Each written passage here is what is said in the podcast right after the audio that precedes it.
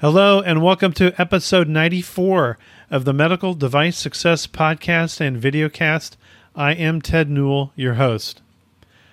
As you know, we have spent several episodes on the concept of value based care and what it means to medtech. The biggest player and promoter of value based care is a government agency called the CMS. And our guest today is Douglas Jacobs, MD Chief Transformation Officer for the CMS Center for Medicare.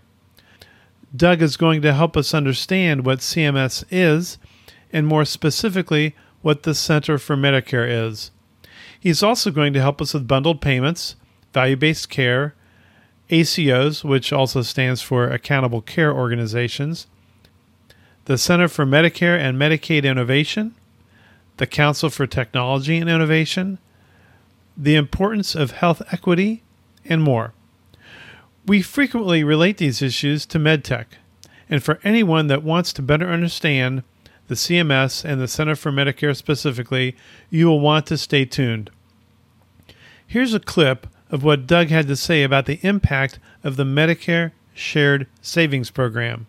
And the Medicare Shared Savings Program, more it affects more than 11 million people with Medicare, um, and it also has been shown to reduce healthcare costs um, by more than $6 billion over the last uh, five years. Um, that also increased savings for the Medicare Trust Fund. But also importantly, it improved quality. It, it, you can see improvements in quality of care compared to similar physician groups that aren't in an accountable care organization. Now, your products may have contributed to some of the costs of that program. Do you know? Is there a way for MedTech to be more proactive in various CMS and Medicare programs? The big companies are already on top of this. What about small and medium sized companies? Now, if you think a colleague should hear this episode, simply share it with the share link on your podcast platform of choice. There will be some links in the show notes that Doug and I refer to that could be helpful. Now let's meet up with Doug to better understand the CMS, the Center for Medicare, and how it impacts us personally and how it impacts MedTech.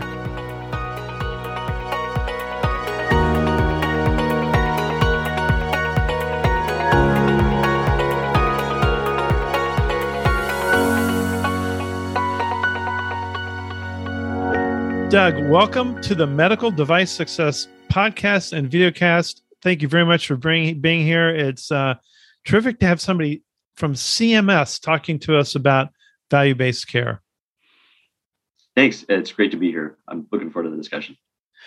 Well, as we get started, let, us just start. I mean, I've introduced you a little bit earlier um, in my prelude, my intro, so to speak. Why don't you just tell us who you are, what you do, and um, a little bit about your role at CMS? Sure.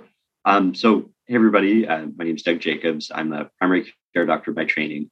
Um, I'm the chief transformation chief transformation officer at the Center for Medicare. Um, that means I'm focused on uh, moving our system away from fee for service towards value based care, um, on some of the health equity initiatives within Medicare, um, and really anything that has to do with delivery system transformation. I I, uh, I pay attention to and, and, have a hand in. So um, uh, I, I, came most recently from Pennsylvania, where I was um, working on Medicaid uh, as the chief medical officer, um, and working on everything from from COVID to similar issues that I'm working on now: value-based care, health equity. Um, so, yeah, hopefully that that gives a little bit of color as to, to my role. So you went from a role in Pennsylvania that was somewhat, I wouldn't say similar, but it was a public health role in, in Pennsylvania, which is where I live, Philadelphia and now you're working for CMS and, and the government. Did you have to move, or are you able to sort of commute to your job? I I, I moved actually, yeah. So I I live um I live now uh, in one of the Maryland suburbs, right outside of uh, DC. I, I, used to live in Harrisburg, Pennsylvania, so um, we okay. made a lot of trips to Philadelphia. I'm sure you did. yeah, I'm sure you did. Okay, very good. And before we uh, started, you and I were chatting, and and I said, you know, is there a story that you could share with us? A, a story that maybe influenced your career your life uh, the way you look at um, value-based care and or you know uh, public health? Do you have a story that you could share? Sure yeah. So um, as I mentioned, I'm a, a, practicing primary care doc, and so have a, had a lot of interactions with patients that really inform my outlook on what we can fix in our healthcare system. Um, and one particularly salient story um, that I remember from my time as a resident, um, I, saw this patient a few times in my clinic. Um, was always after she she fell and broke a bone and had to go to the hospital. Um, she was um, about 81 or 82 years old, and and she spoke Spanish. and she kept on going back and forth to the hospital. And finally, maybe like the I think the second or third visit, I was like, I asked her, you know, I, just out of curiosity, like, do you do you drink alcohol? Um, and she said, yeah, I do. I drink four beers a day. Um, and I said, oh, okay. Um, like, why why do you drink? Um, and she said, oh, I just I just like the taste. Um, and I then asked her, um, has she ever tried non-alcoholic beer? And she said no. She she tried non non-alcoholic beer from then on out, and she stopped falling, um, and she stopped going to the hospital. Um, and I think it for me, it underscored the importance of really treating people like whole people. You know, it's not just the physical health conditions; it's the behavioral health conditions. It's um, their like their access to language services. We were using an interpreter, and um, and you know, I I really look back. I was like, I wish I had asked that question, you know, a couple of times earlier. But also, um, folks that really cycle in and out of the hospital, a lot of them that struggle with poverty, um, housing instability, these other challenges, um, it it's really important for our healthcare system to really treat these people as whole people. And so um, I think it's really informed my outlook of um, how we think about policy change and how we can really meet people where they're at and um, try to give them the, the best possible care possible. Well, that's really great.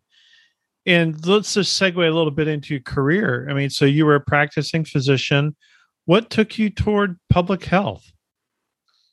I I realized that you know when I was seeing patients in the hospital, in many ways I was treating the end effects of of policy failures about like lack of care coordination, um, about people having to kind of come back to their clinic to get um, information about the results of their tests, doctors not talking to one another. That, but my personal like struggles with like trying to find like a patient's emerg- like electronic medical records when they didn't have access to it.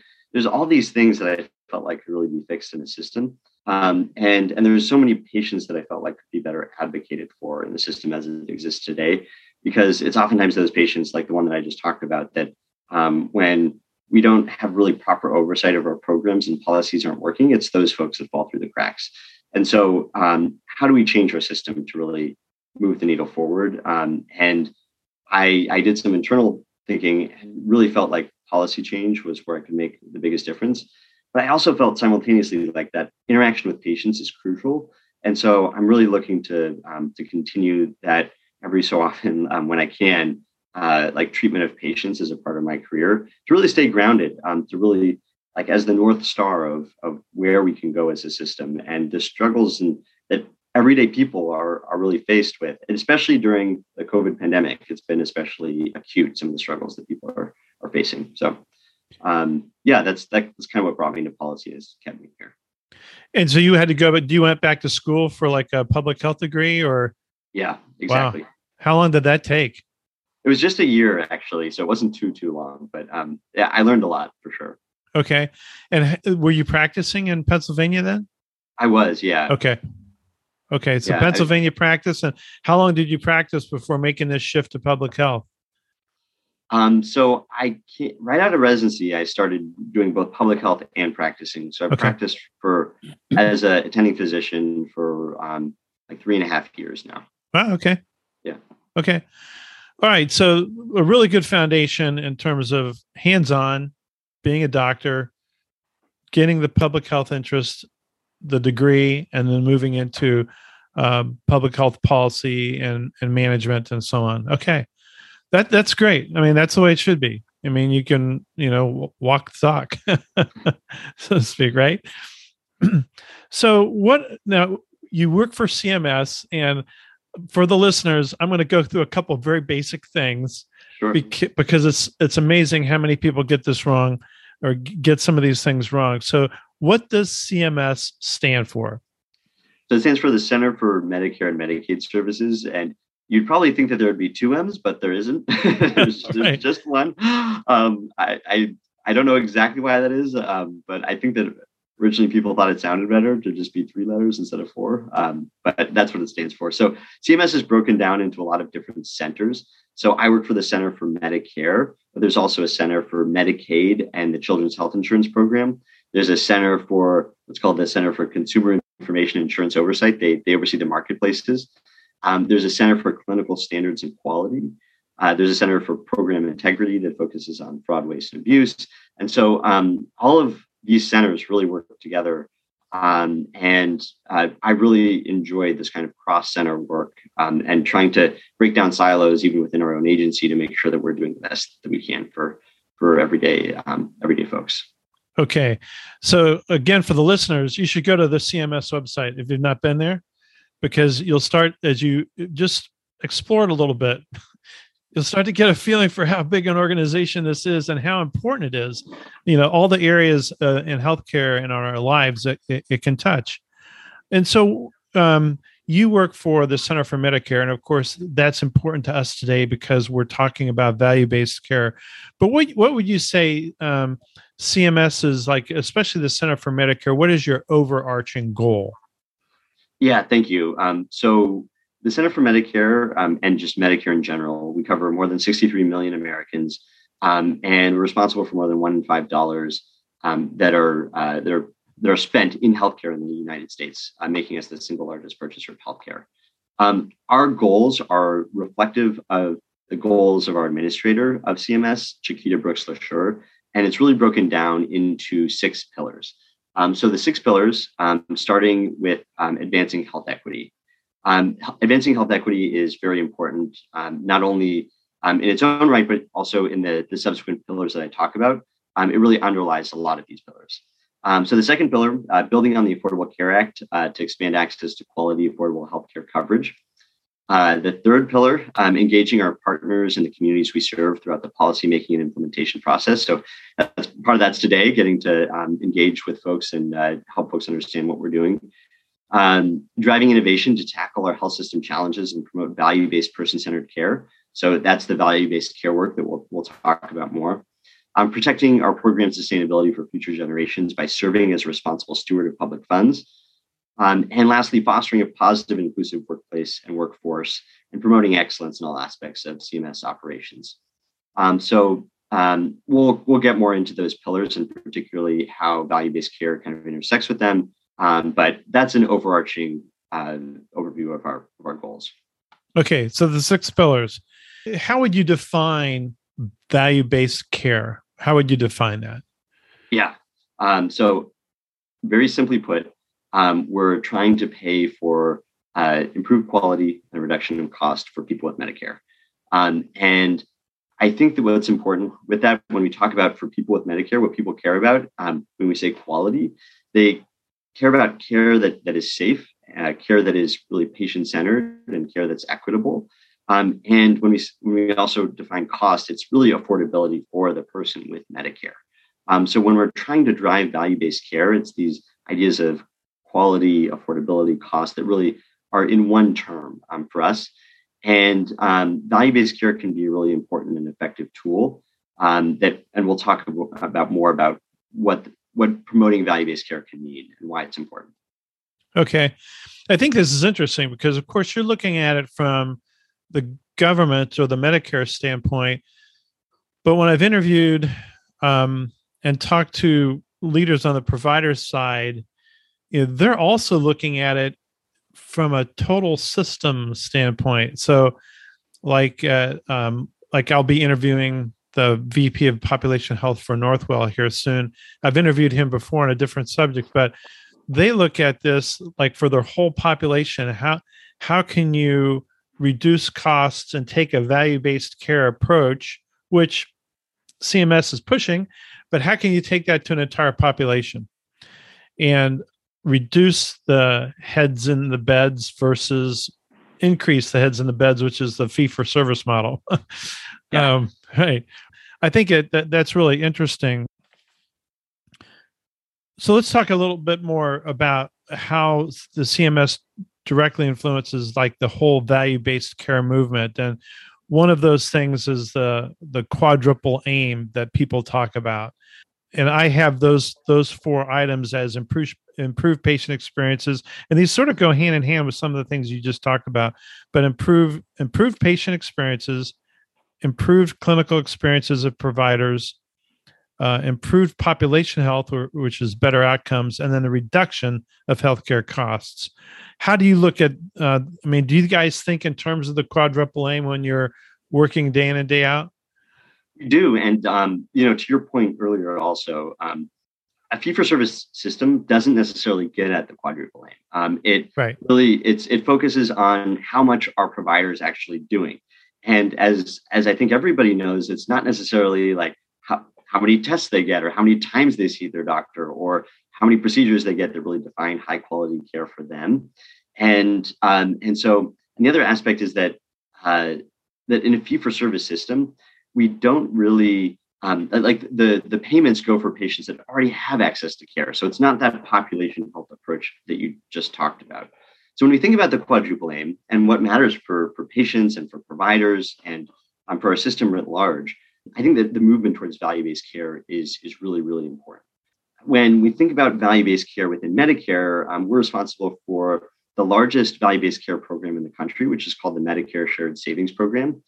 Uh, and the Medicare Shared Savings Program, more it affects more than 11 million people with Medicare, um, and it also has been shown to reduce healthcare costs um, by more than six billion dollars over the last uh, five years. Um, that also increased savings for the Medicare Trust Fund, but also importantly, it improved quality. It, it, you can see improvements in quality of care compared to similar physician groups that aren't in an accountable care organization, and we can talk about what accountable care organizations are and mean. But part of the way that at Medicare we make um, changes and really push value-based care is changing the the what this program looks like and how it impacts people and how willing providers can be to actually sign up for the program.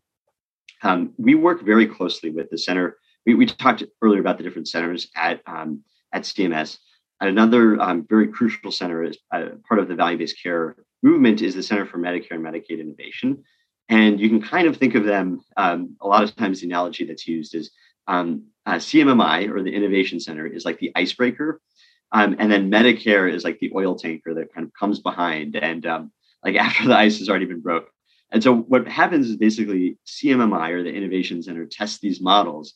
And if there are parts that are successful, we at the Center for Medicare can adopt them writ large more into the program. And um, in that way, we're making really evidence based and evidence informed decisions to get at exactly this quadruple aim. How is it affecting patients? How is it affecting providers?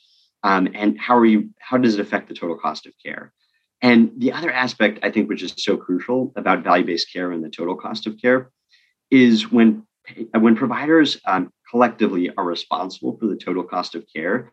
It kind of it really changes the kinds of things that they care about. So, for example, addressing the social determinants of health, just like the patient story that I, I talked about earlier. How is food and housing and like someone someone's drinking habits, how is that actually affecting their total cost of care?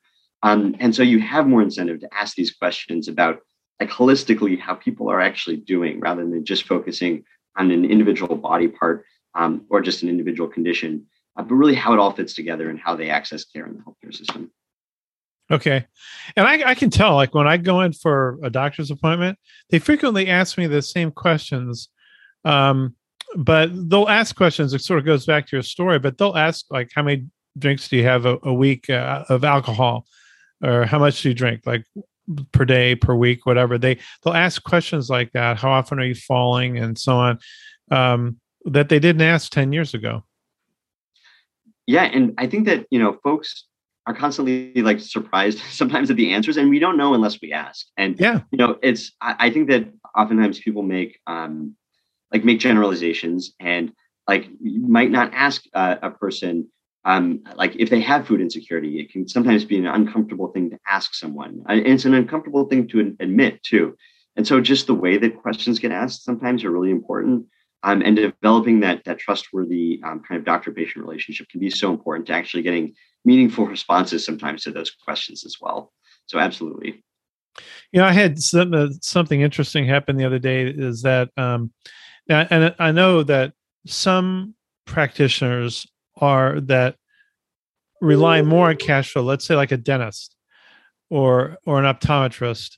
Uh, they are very eager to have you come back and they're very organized about asking you to come back but that's more of a fee for service type of environment but um, when it comes to primary care you wouldn't think so much. But i got a call from my primary care practice um, telling me that you know you've been beyond a year uh, you're over a year uh, you're past your annual health exam.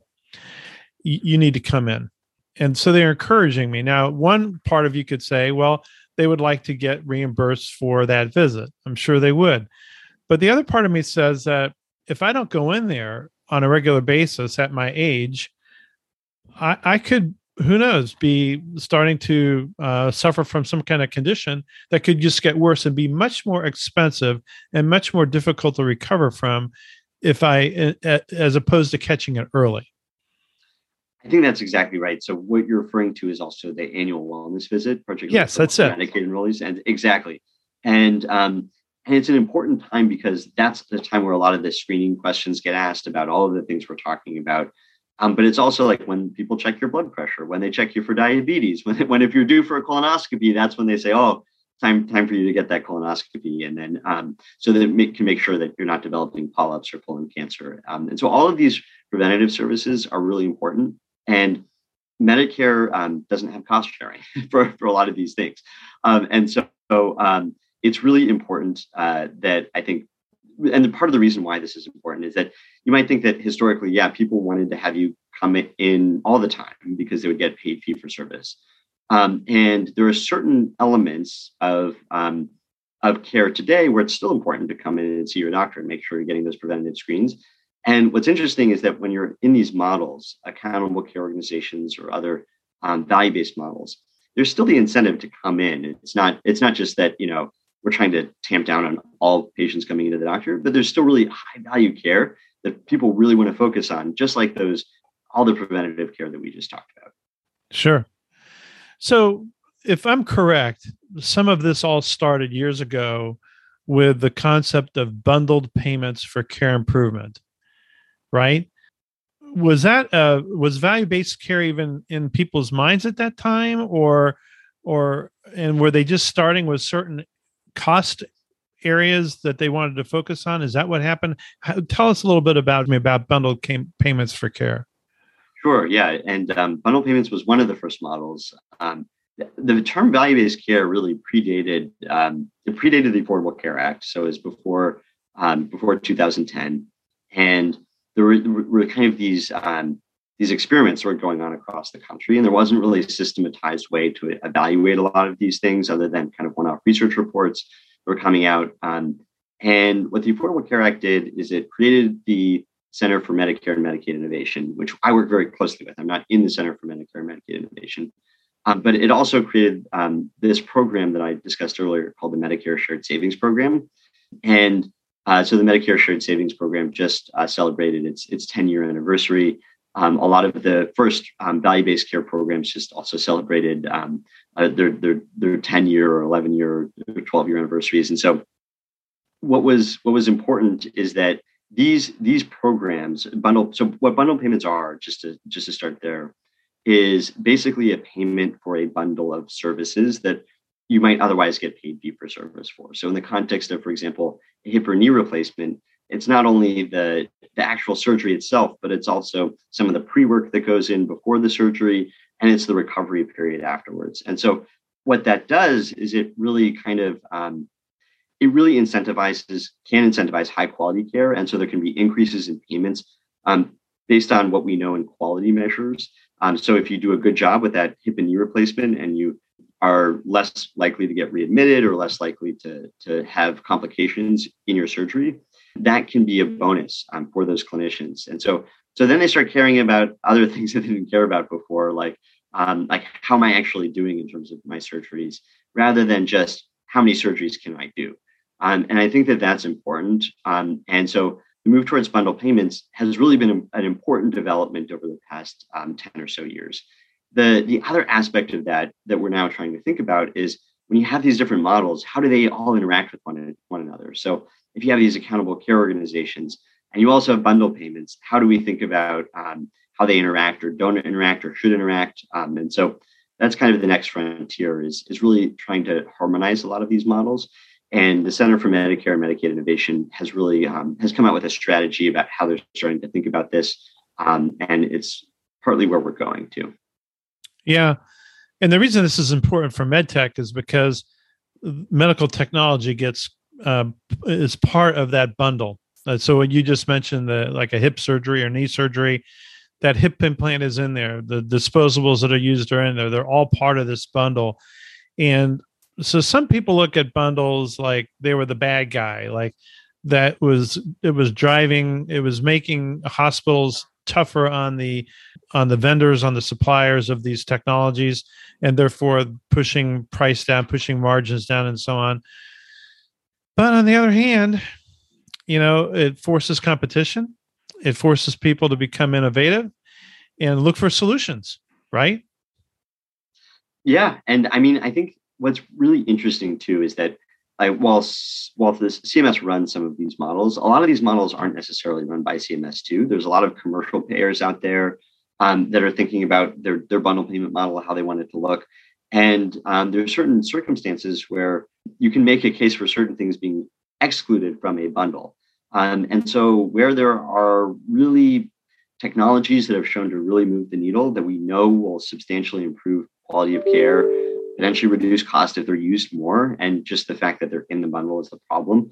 Um, we really explore all of that um, and try to make really educated and informed decisions about what gets included in the bundle and what's not included in the bundle. And so we do that in close collaboration with um, our, the Center for Clinical Standards and Quality that like look at all the evidence and also just as we think about the intersection between these these devices and uh, and and the providers. And the other thing I wanted to say about this is that while it's important to engage with CMS, um, certainly it's also really important for folks to engage with the providers because if if um, the medical device companies can can show that hey this medical device in X Y and Z way can really improve quality outcomes and uh, or, or reduce costs and as part of that I mentioned that equity is a big focus. If if they're the technology new technology can reduce inequities, hey, that's a really important thing for for CMS to know, for the providers to know that are engaged in these value-based care arrangements.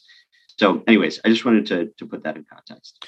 No, it's very important. And the smart companies now spend a fair amount of time uh, focusing on uh, value case value-based care packages and uh, value analysis packages and so on that they would provide to a provider uh, to try to convince them that we can fit into these bundles, we can help you achieve your objectives, and so on.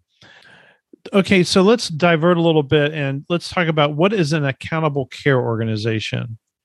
Sure. Yeah. So, uh, an accountable care organization is a group of uh, doctors, hospitals, and other healthcare providers who all collectively come together to voluntarily give coordinated, high quality care to the Medicare patients they serve. Um, and I'm speaking about it in the Medicare context, of course, because that's where I'm at. Um, but you can also have these accountable care organizations in Medicaid, for example. Okay. Um, so th- this this coordinated care um, really helps ensure that patients, especially the chronically ill, get the right care at the right time, with the goal of avoiding unnecessary duplication of services and preventing medical errors. Um, so when an ACO succeeds in both delivering high quality care and spending um, dollars more wisely, then it shares those savings that it achieves um, with the Medicare program. So that's kind of how it all functions. Okay, so can you give a maybe a, a little bit of an example of how that might work, maybe related to a particular kind of patient? Sure. Yeah. So, um, say someone, let's just use the example of a patient um, that has diabetes, and I of course okay. see a lot of patients with diabetes in my clinic.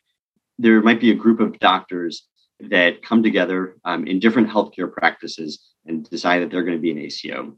And so the diabetes patient, when they go into their doctor, say they go in with a foot ulcer, and this can be a common problem with, with someone with diabetes.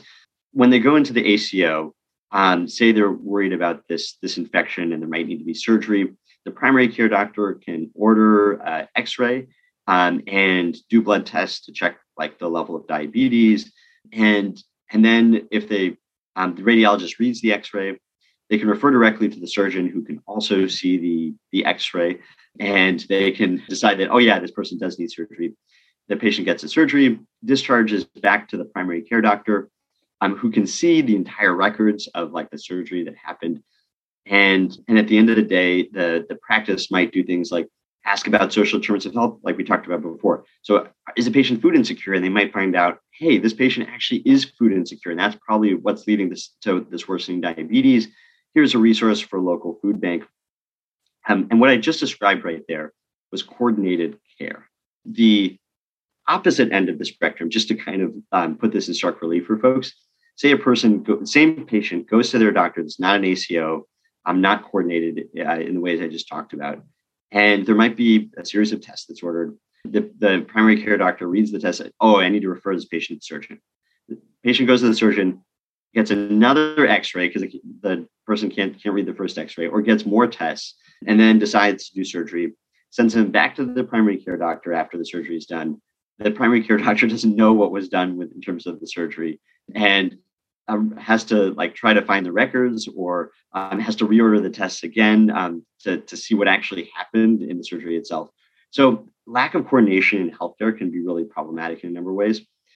In the model itself, um, at the end of the day, that group of physicians and doctors and nurses and uh, and and um, and MAs and PAs and the whole interprofessional group that form the accountable care organization. When you first talked about the population health, so if at the end of the day, the population that they're responsible for taking care of, if they reduce that total cost of care, then um, then they, as the ACO, gets to save portion of that, and we, as Medicare, get to keep a portion of that too. And so it's better for the sustainability of the Medicare program overall. In addition to giving people the patient, giving patients the healthcare that they really deserve. So a hospital system could be an ACO, for example. It could, yeah. Okay. Um, and and so some of some of them are hospital systems, but some of them are not not hospital systems. Um, there's okay. kind of these independent practices that decide to come together as well. Oh, they come together and say, "We're going to work together as an ACO. When I get this kind of a problem, I'll start it. You have access to all these records. Then you're going to take the next step because I'm going to refer this patient to you. Blah blah blah, and it goes from there. Okay. Yep. Okay. So that's what an accountable care organization is. Great. Let's talk about the CMS Innovation Center a little bit. You'd referred to that before. And in terms of testing models, when I went into the CMS site and I looked at the um, a map, I I think I was looking in the right place, but it looked like there was a map of all these different, I guess, they're experiments that are going on. There are hundreds, hundreds upon hundreds around the United States. How does how do you sort through those and understand the results you're getting to to decide that gee this looks like a something that we should adopt as a total organization? Yeah, so so the innovation the innovation center tests many different models as you described. When they have an individual model, there might be 50, there might be 100, there might be 200 different model participants. Like okay. basically, entities that have decided, yes, we're going to partake in this model. Um, and so when you look at a map, there might be several different models going on all across the country. What's what ends up happening is that for each of each individual model, um, say they, they're coming up with a new ACO model or trying to test some changes to the Medicare shared savings program that I discussed earlier, they then have like a research team that looks and says, how is this these changes actually working with the ACO model? And what we as Medicare do at the end of the day, we we digest all of that learning as well um, to basically what kind of tweaks do we need to make to our ACO program writ large to to make changes that persist and really improve quality of healthcare, improve equity, reduce the total cost of care for the American public.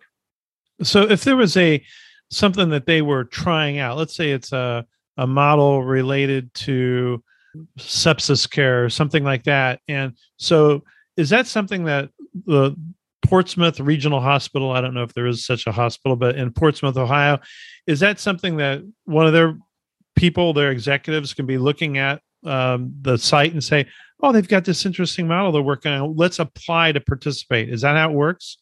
It is, yeah. Okay, um, that's how it works on the Innovation Center side, exactly. Okay, interesting.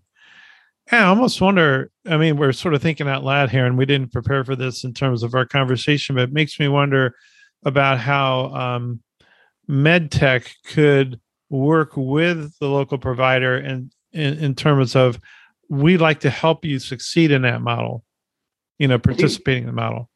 I think that's exactly the right way to think about it. Um, a lot of um, different medtech could go to these um, healthcare providers that are partaking in this model or thinking about partaking in certain models or thinking about partaking in the Medicare shared savings program, like I described earlier, and really trying to identify how can this new technology help the providers provide better care at lower costs?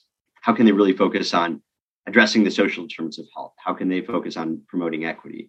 Um, in line with the, the pillars that, that I described earlier, um, they can be pretty successful in that. Um, and insofar as they're able to to get providers to want to use their technology to really um, move the need move the needle um, because these these goals we're not going to solve it just by ourselves at CMS. It's really some of the inequities that exist, some of the um, quality of care challenges, some of the, the costs.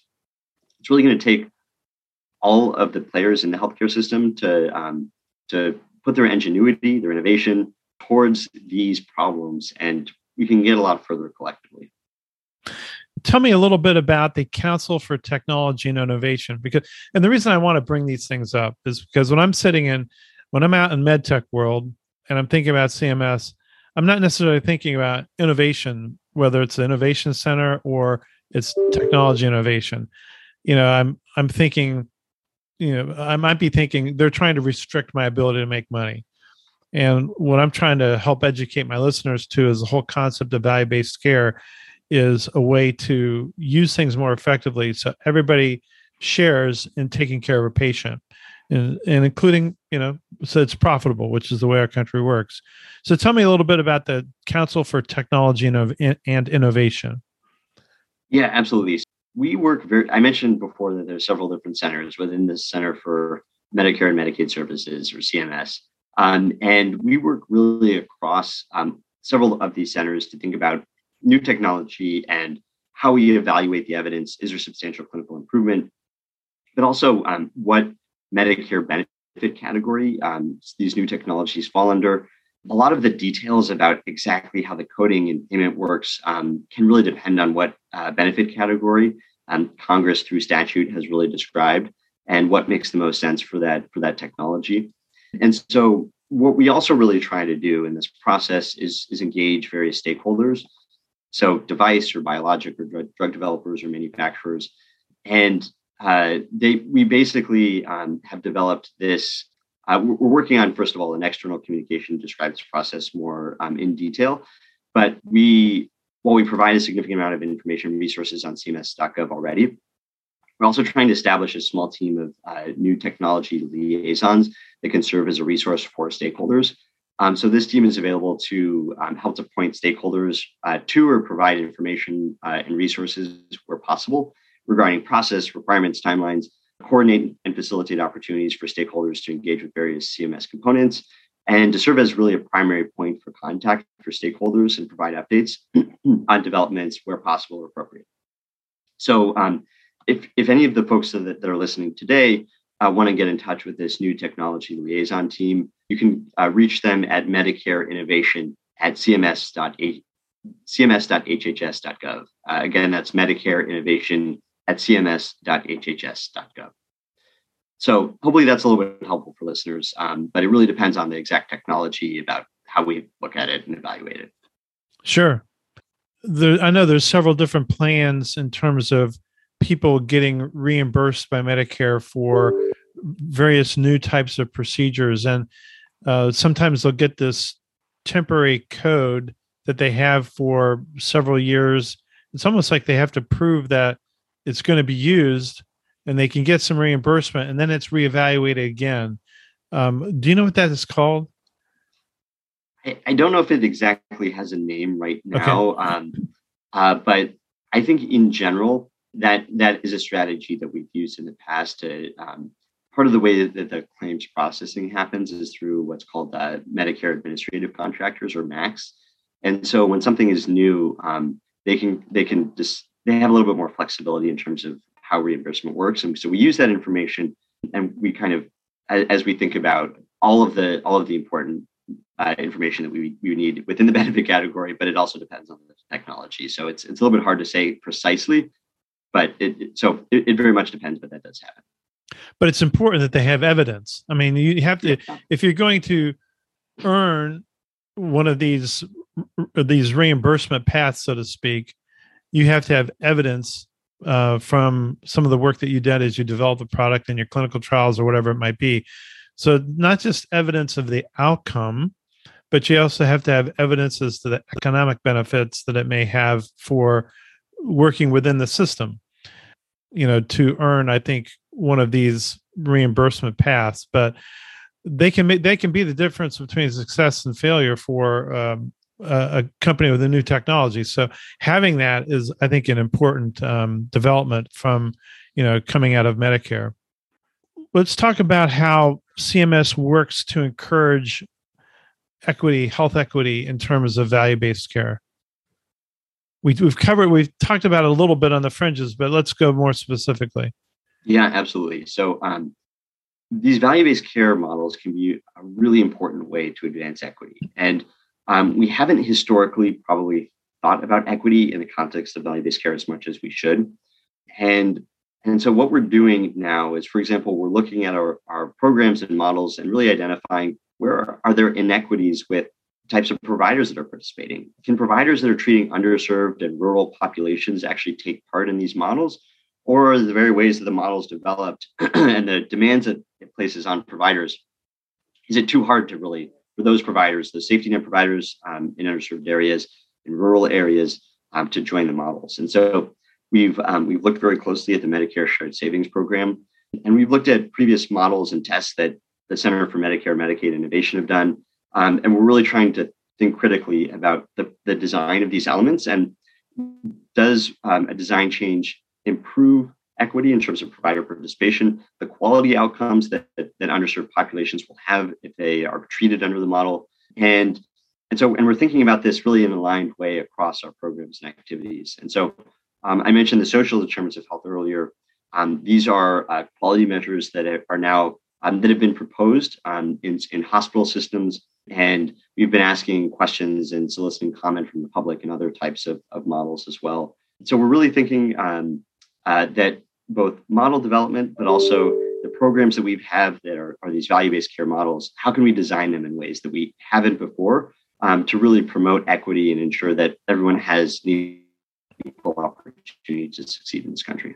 You know, before we hit the actually hit the record button, so to speak, uh, you and I were talking. I was talking about my experience of having you know surgery in France and talking about you know I've talked to some providers and some executives and stuff, and uh, about the the the disparity between where you get your income like from private payers versus from medicare where you make your money where you don't make your money and there's this gap uh, so to speak where you don't make so much money from medicare.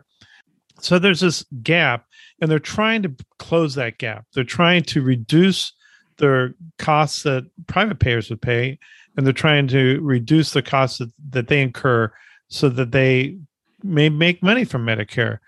When you, so, uh, I've also been interviewing people on artificial intelligence, and so we have these other dynamics like the cost of uh, nursing has gone up, the number of medical professionals has gone down in some areas. So you need things like artificial intelligence maybe to make you more efficient. So we got all these problems and all these technologies are coming together to try to to work and to solve these problems. How how do you look at some of the stuff? Where do you see your where's your optimism where do you get your optimism as you go forward and you say you know i'm i think that i can make a difference and i'm going to help solve some of these problems and get these costs under the control so we have a, a good healthcare system in the united states uh, it's a there's so many things to talk about i, I yeah. think that um, um, so maybe just to break that that down a little bit um, you you mentioned some of the um, like what different payers pay for different things and what hospitals charge for different things, um, different tests, different procedures. So part of what what we've been working on is uh, hospital price transparency rules and regulations to really mm-hmm. ensure that um, some of the the data and information that hospitals have about um, about charges and what what they charge and negotiate with the payers actually make that information public just so that folks can better understand when they go into their hospital what they can actually expect to pay based on their um, their insurance. And as we mentioned before, um, it's really that affordability piece that I think is so important, and make and lending transparency um, through our approach has been important as well. And it's we haven't gotten um, we haven't gotten it perfect yet, and um, we're still kind of looking and exploring about what we can do there. Um, but the approach of just increasing transparency so that what is such an opaque system for people can have another layer of transparency that that's just so important what other what else gives me optimism i think that part of the value-based care arrangements that we talked about before um, it's the goal the administration has really been public with this goal to to increasing accountable care uh, relationships with providers to the point where all traditional medicare beneficiaries um, have an accountable care relationship with their provider accountable for the total cost and quality of care um, and I think that that gives me optimism because it can also create like a lot more holistic care that we talked about today. And we're also thinking in a much more cohesive, aligned way across these different centers to the point where, you know, in the value based care arrangements, an individual clinician might interact with 10 or more payers. Uh, Medicare might be one of them, but uh, there might also be a lot of different Medicaid managed care organizations, commercial payers. And what we're trying to do in ways that we haven't before is really make sure that we're aligning um, some of these quality metrics so that they're not all different, um, some of the ways that we're approaching value based care, and some of the ways that we're approaching equity. And so that alignment can be really important. Um, and lastly, the thing that I think gives me optimism is, is really the focus on equity, unlike what we've had before, um, really can make it so that I, I mentioned I came most recently from Pennsylvania. If you're born in a certain census tract of North Philadelphia, your life expectancy could be um, 62, 63 years. If you oh. go to, if you go just less than a mile to the south, your life expectancy would go up to 87. The same thing would happen in a census tract in Erie. Life expectancy would be 61. You go the census tract next door, just a few minutes walk away, your life expectancy would go up to 83. Um, same with part of the rural areas in Pennsylvania uh, that I live pretty that I live more close to um, in in Harrisburg. So I think that why is that so important? Well, by focusing on these inequities, um, it means that like we're really trying to to make sure that those profound differences in life expectancy are, are addressed and that people can actually make it to Medicare age, even outside the Medicare program. And that basically, and Medicare, of course, also covers folks with end stage renal disease and disabilities. And so those are oftentimes disadvantaged populations. And how are we really addressing care for them to make sure that collectively we can all rise? And what's what's really great too is that by focusing sometimes on those that have the most um, disadvantage, um, we can actually make care even better for the folks that have all the advantage in the world. And so I'm really kind of excited about the direction of CMS and what we can collectively do together you know i think that the thing that people have to think about is that if you solve health equity and you provide you're able to get to these populations provide them better care medtech industry benefits from that it's true yeah, yeah. Um, like for example like if more people have access to internet and yeah. are able to access telehealth um, it can really mean a lot more for um, for folks access to care, but also for innovation to, to really take shape. Um, um, and if we start to address and and these inequities are also a problem that innovation can help solve too. Um, to make sure if we build new technology with the most disadvantaged folks in mind, it can really um, make sure that it is more widely applicable for everyone. Right, right. Is there anything that you recommend that that people read or subscribe to, or or I mean, I I I I'll put a link to the uh, CMS website in the show notes. If you don't mind, I'll put a link to your LinkedIn profile on the show notes as well. Is there anything that you re- recommend that people so they better understand value based care, better understand Medicare, better understand how these systems work? Sure. Yeah. Um, so we came out with three written pieces in the past year that I think are probably good reads for folks that want to better understand this.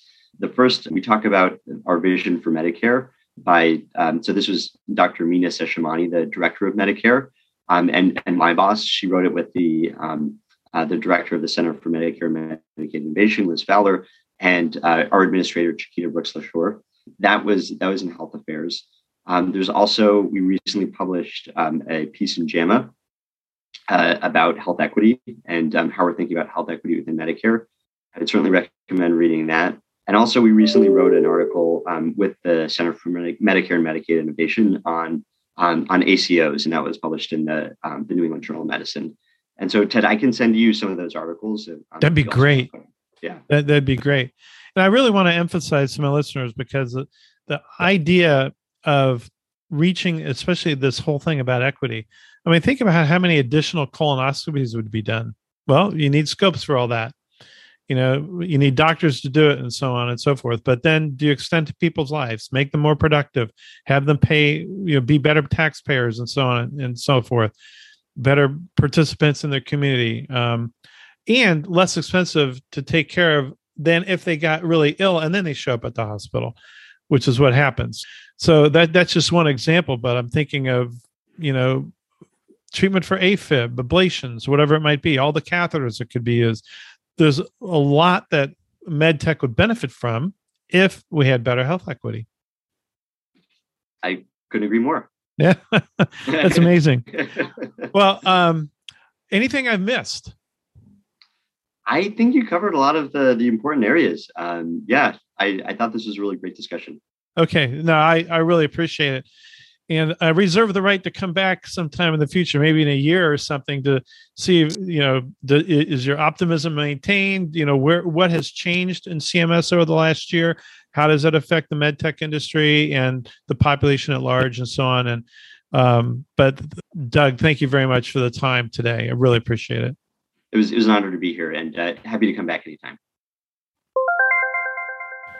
For many in medtech, one of the bigger events of the year is the annual issuance of the Medicare reimbursement adjustments. This is about the only way we interacted with CMS and the Center for Medicare. Meanwhile, most of us understand that our healthcare system is not working very well.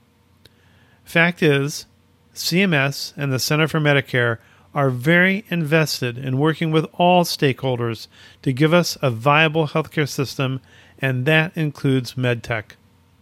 As I said earlier, the billion dollar companies are already securing their place with CMS and the healthcare systems. They have entire departments dedicated to this. But is your company? What about the small to medium sized companies? If you are in one of these companies, you need to be sure that you understand the CMS, the Center for Medicare, and how to work proactively with them and providers to secure your future. Thanks for joining Doug and me today. Now go win your week.